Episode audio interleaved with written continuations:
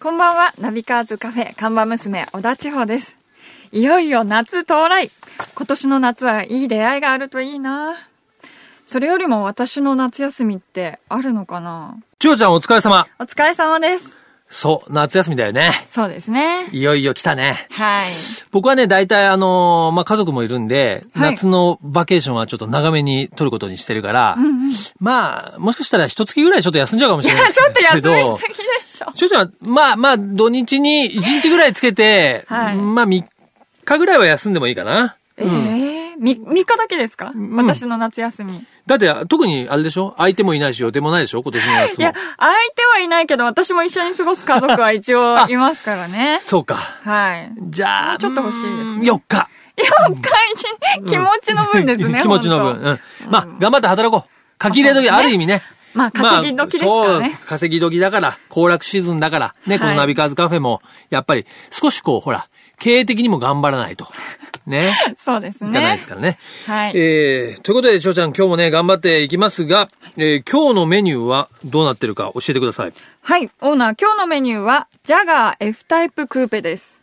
はい。ジャガー F タイプクーペは、2013年の東京モーターショーで発表された、えージャガーがね、うん、50年ぶりに発表した、まあ、F タイプという、えースポーツカーがあって、はいそれはね、コンバーチブルなんでね、もともと最初に出た F タイプは。まはあ、いそれの今回は、まあ、クーペということで、うん、ポルシェで言えば、ボクスターに対するケーマンのような、えんーモデル。で、ちなみに、えー、まあ、3リッター V6 スーパーチャージャーを、えー積んでる、まあ、F タイプというのが基本で、これが340馬力、そして、えー380馬力を発揮する F タイプ S。それからね、えー5リッターの V8 スーパーチャージャーの F タイプ V8S。えーこれは495馬力。はいそしてさらにその上に F タイプ R という。これはね、なんと550馬力。すごいですねそ。うどんどんどんどん上がってきますね。そうなんです。あ、まあ、あの価格もね、えベーシックな、えーグレードは823万円ってかなり、なんていうのかな、コンバーチブルに比べてもクーペ版は抑えたなという感じなんですけど、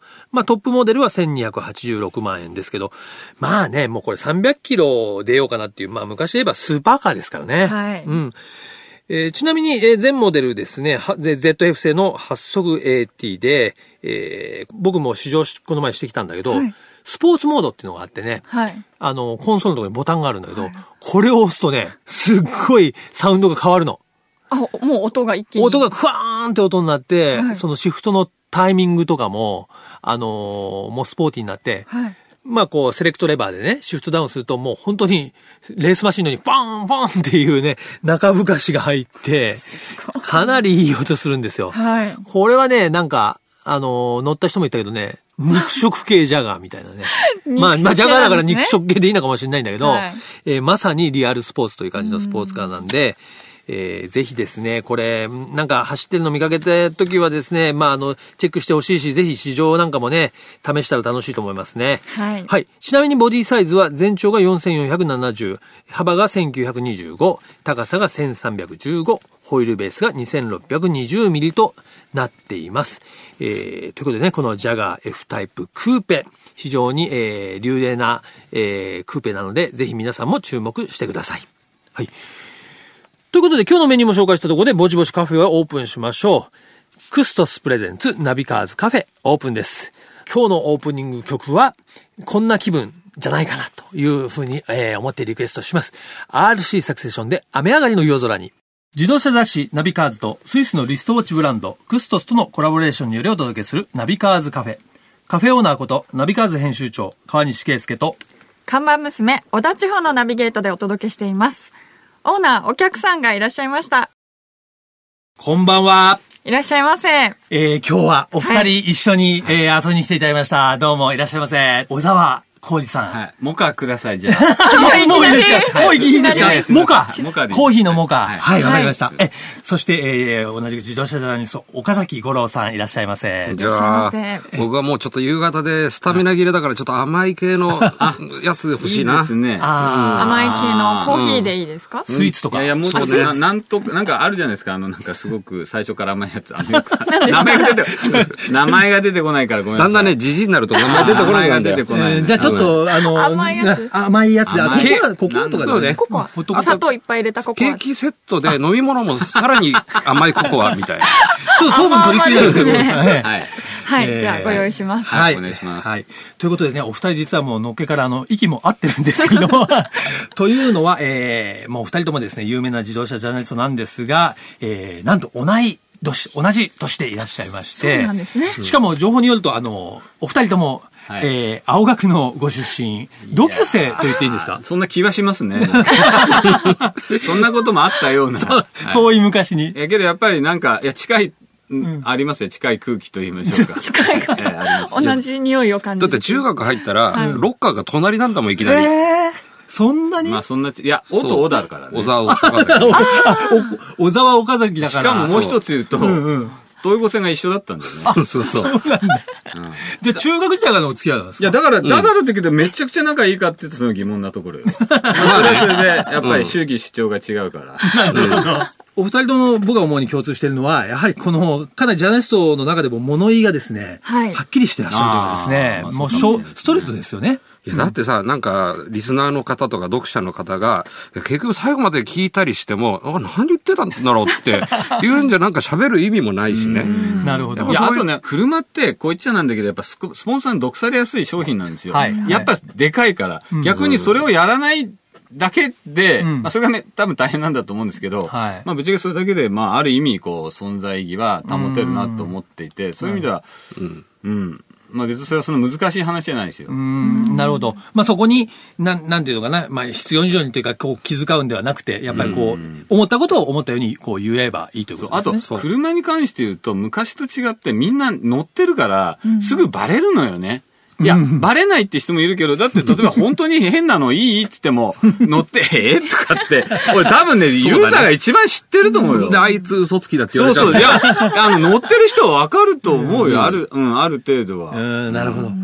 まあそういうですね、あもう今日ちょっとあのね、今日このカフェトーク嵐の予感もするんですけども、えー、今回はですね、そのちょっとスペシャル版ということでお二人をお招きして、えー今週はまずね、今年のまあ上半期出た輸入車を中心に、はいえーこう総括、時間がもうね、限られた中でなんですけども、えー行きたいと思うんですが、五郎さんどうですか今年の前半戦を。いや、もう輸入車がのめちゃくちゃ元気なんですよ。で、まあ大体もう年間30万台ぐらいはね、売れてるってことは、まあシェア10%。これはバブルの時以来に輸入車元気なんですよね。輸入車が10%。うんはい。でね、あのシェアがそのくらいいってるって、でもまあ、こうやって、あの、出た車を見てみると、まあ、売れて当然だなっていうのはね、うんあの、確かに、いい車、魅力的な車が多いと思う。うん特に元気なのはどこですかあの、メルセデス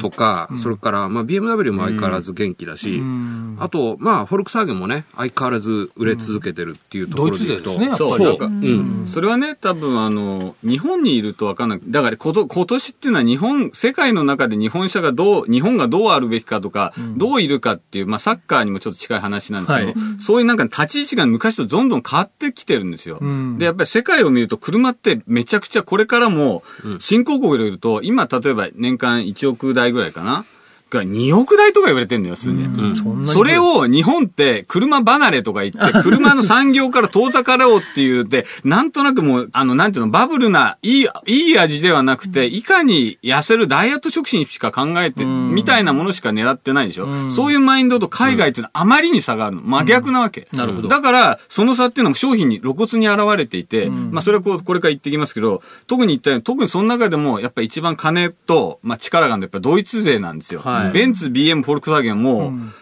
特に、まあ、中国で言うともう半分ぐらいとは言わないですけども、それぐらいの勢いで伸びてて、日本ってまあご存知の通りのいろんな状況でちっちゃくなってるくらいなんで、はいそれがね、製品にもおのずと現れちゃうーう。んなるほど、まあ、今出たね、BMW の中でも、やっぱり、えー今年出た中では、あの i3、うんそのまあ、EV、まあ、ですね、あそうの非常に注目だった、五郎さんはどうですか、i3 乗こられれねて、ええ、僕はあんまり評価してないんですおーそうなんですよかうん。あの、なぜかというと、小沢はね、多分評価してるのね。そうそうそうそうあそれのは面白いなと思って i3 って、カーボンとかアルミとか使って、はい軽く作ったんですね。んで、それ、軽く作ることによって、EV の電気自動車の弱点である航続距離とかをはい改善しようと。はいで、まあ、だからカーボン使えば高くなるわけですよ。ええで、アルミ使えば高くなる、値段がね。はい、でも、スペックを見てみると、なんとリーフと同じ距離しか走れないんじゃん と。そこが僕はこの i3 で一番引っかかってるところ。まあ価格的にはまあ500万円ほどになりますもんね。うん一方で、あのーゴロさんにお聞きしたいんですけど、まあ一つのトレンドっていう意味では、えーまあコンパクトだね、うん SUV もかなりそうね多かったっていうのもこの上半期の傾向だと思うんですけども、まあざっと上げても、まあルノーのまあキャプチャーですとか、えープジョーの2008ですとか、まあ他にもいくつかあったんですけど、これはもう世界的なトレンドもなんでうすか、ね、そうですね。各メーカーともその今後5年、10年で、このセグメントがもう今の倍ぐらいになるっていう予測はしてるから、どんどんどんどん新しいモデルをそこに入れていって、うんまあ、特にヨーロッパでは、なんかその、今までね、ヨーロッパって、あの、コンパクトなハッチバックっていうのがメインだったでしょはいはいそれがうん、 SUV だったら乗りたいっていう人が結構出てきてるらしくて、ゴロさんの方なんか、これは、うーん、気になったっていうような車ってありましたかやっぱそういう意味では、あの、メルセデスの GLA。 GL、はい。あのメルセデスが、もうついにコンパクト SUV を出してきたと。うんはい。まあ、かなりね、その SUV って言ってても、あれクロスオーバーで乗車っぽいんだけれども、はい実際この間オフロードコース走ってみたら、モーグルなんかでもね、ものものすごいとこちゃんと走れるし、ああいうものをメルセデスが出してきたっていうのは、もうなんか時代が変わったなと、いや、俺も本当にそれはそう思って。メルセデスはね、まあまあ、もう間もなく、その、まあ、新内的な、その C クラスも出ますけれども、ゴロさんは C クラスはいや、乗ってないんですよ、あこれは。そうなんでですねもね、うんまあ、小沢も乗ってないんだけど、まあ、いわゆる同業者はい。の話を聞くと、これは相当いいぞと。想像するにそう思いますよね。言ってて、うんあの、まあ、彼ら、らを信用するんだとすれば、はいはいまあ、相当いいんだろうなと。なるほど。ただね、あの、多分、今、この放送の時に、おそらく現行型、はいもうすぐ旧型になるモデルが、いええまだ残ってて、大幅値引きするって言うんだったら、あれ買っちゃうのも僕は手かなと思なるうほんだど。よね。いいもんだって、ま C クラス今の。そうですよね。メルセデスはやっぱりもう最後のモデルチェンジギリギリのものを、まあ、買うっていうのも一つありますよね。もう熟熟に熟成さ れたなるほどモデルを買うっていうのも一つ、こうちょっと一つのマニアックな選び方かうーなんまあ少なくともやっぱこうね、今年のもう後半にかけてのん目玉にはなることは間違いないですよね。ううんーん。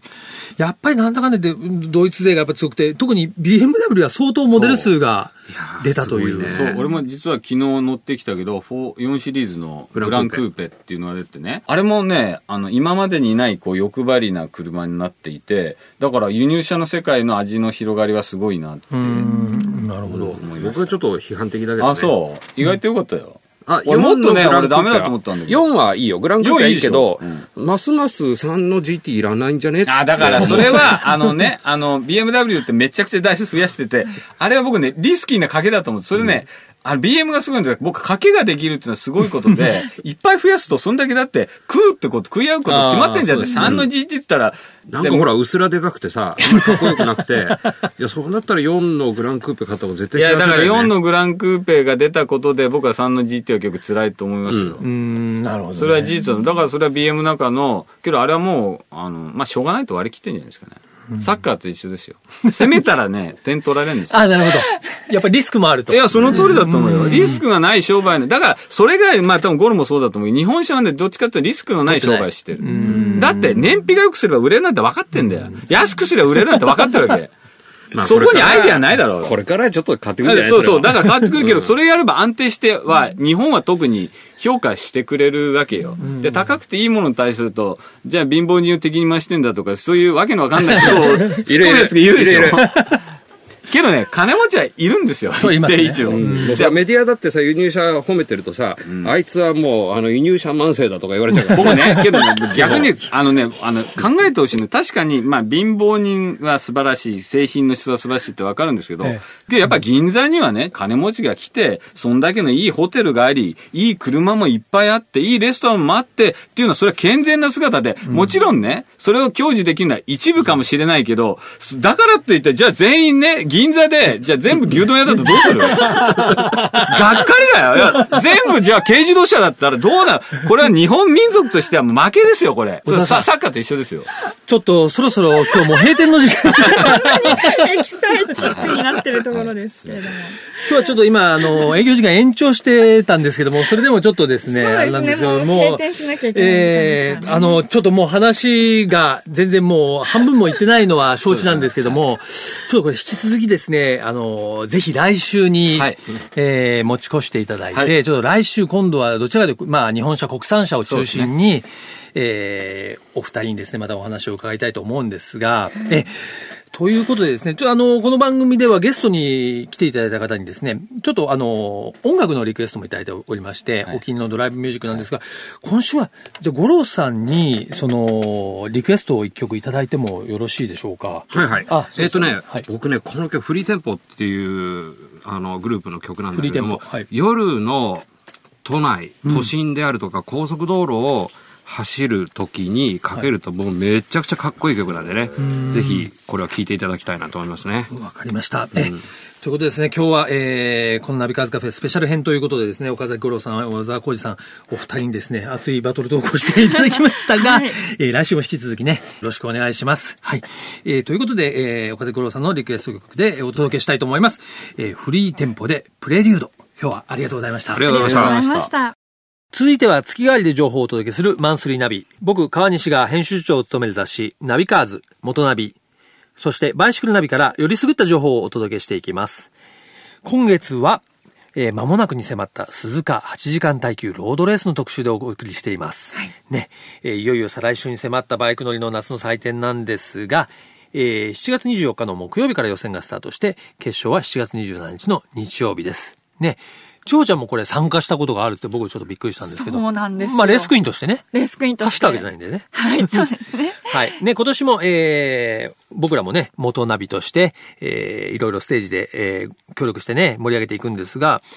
えー、今週はですね、このカフェにも、えー、来店いただいて、今年なんとこの鈴鹿八隊に、吉村チームからね、えー、レジェンドチームとして参戦する辻本聡さんに、はいえー、まあ、レース直前のね、電話インタビューをしてきましたので、そちらをお聞きください。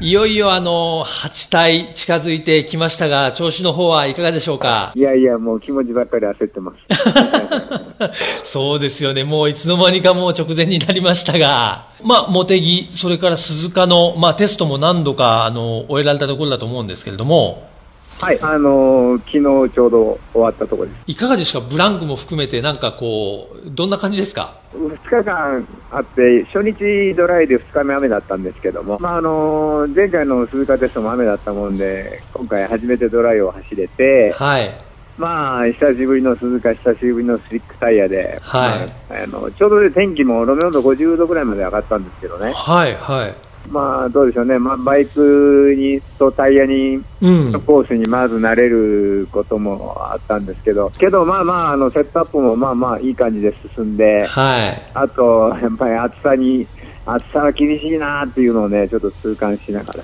ああ、そうですよね。やっぱりそのはいいいですかね、あの、体力的な面はいかがですかいやー、どうかわかんない、全然わかんないですね。まだこれ、日本、暑くなってこないでしょ、はい、はい、そうですねこの。暑さ慣れっていうところがね、やっぱうりん一番の問題に多分なってくるかな。なるほど。いやー、うんあのー、シュワンツ選手はどうですか、いやーケビンもバリバリやる気でええあのー彼もきょ去年も走ってるし、今年2年目ということで、はいト。レーニングもすごくこう順調に来てるみたいで、やっぱりあの、パッと乗っても、すごくタイムもいいタイムも出して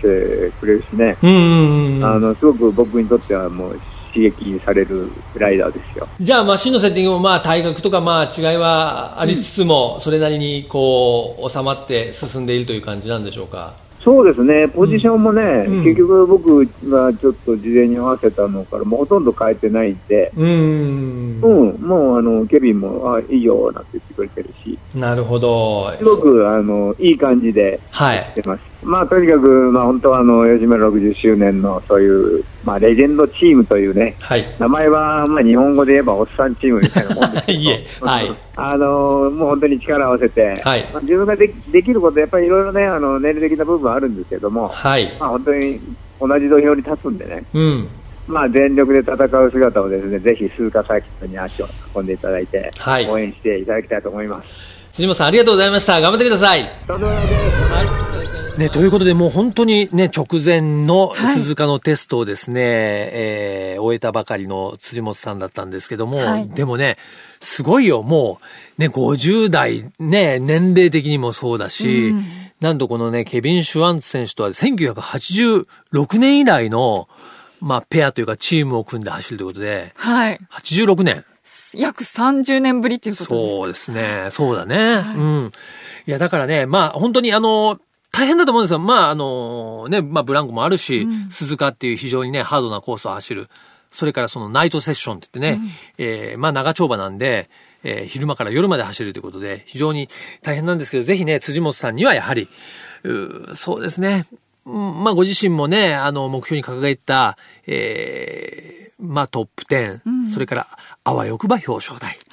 ね、本当に楽しみにしたいと思いますが、ぜひね、えー、吉村ファン、辻元ファン、そして全てのね、えーバイクファンは、えー今年鈴鹿八隊に駆けつけていただきたいと思います。よろしくお願いします。クストスプレゼンツナビカーズカフェ、オーナーの川西圭介と、看板娘、小田地方でお送りしてきました。はい。ということでね、今日は岡崎五郎さんと小沢浩二さんにね、遊びに来ていただきましたけども、はいトーク、もうマシンガンですご止かっまたね。んないですね。 もうやっぱりあれだけね、もう言いたいこと がね、もうあるということ溢れてで、るということである意味ね、あの、本当雑誌ではね、もうはいちょっと伝えられないようなところがね、えー伝わったかと思いますけどもね。はいまあ、あのお二人も今日本の自動車ジャーナリストを代表するお二人でもありますんで、はいまあそういう意味でさすがですね はい、貴重なところだと、もう来週もね、はい来てくれるから、ちょっと我々も心して、はい。もう濃いめのコーヒーを用意して、そうですね。お待ちしたいと思いますが、はい。はい。えーリスナーの方々もこの上半期気になる輸入車ありましたらメッセージください。はい、お願いします。そして引き続きドライブミュージックのリクエストもお待ちしています。はいカフェのアドレスはナビカーズアットマーク FM 富士 .jp navicars アットマーク FM 富士 .jp です。皆様からのメッセージお待ちしております。毎週日曜日、夕方5時30分からオープンする、車好きが集まるカフェ、ナビカーズカフェ。また来週です。お車を運転中の皆さん、安全運転でお願いします。クストスプレゼンツナビカーズカフェ、オーナーの川西圭介と、看板娘、小田地方でした。それでは皆さん、楽しいドライブを。来週もご来店お待ちしております。 Have a good coffee and drive!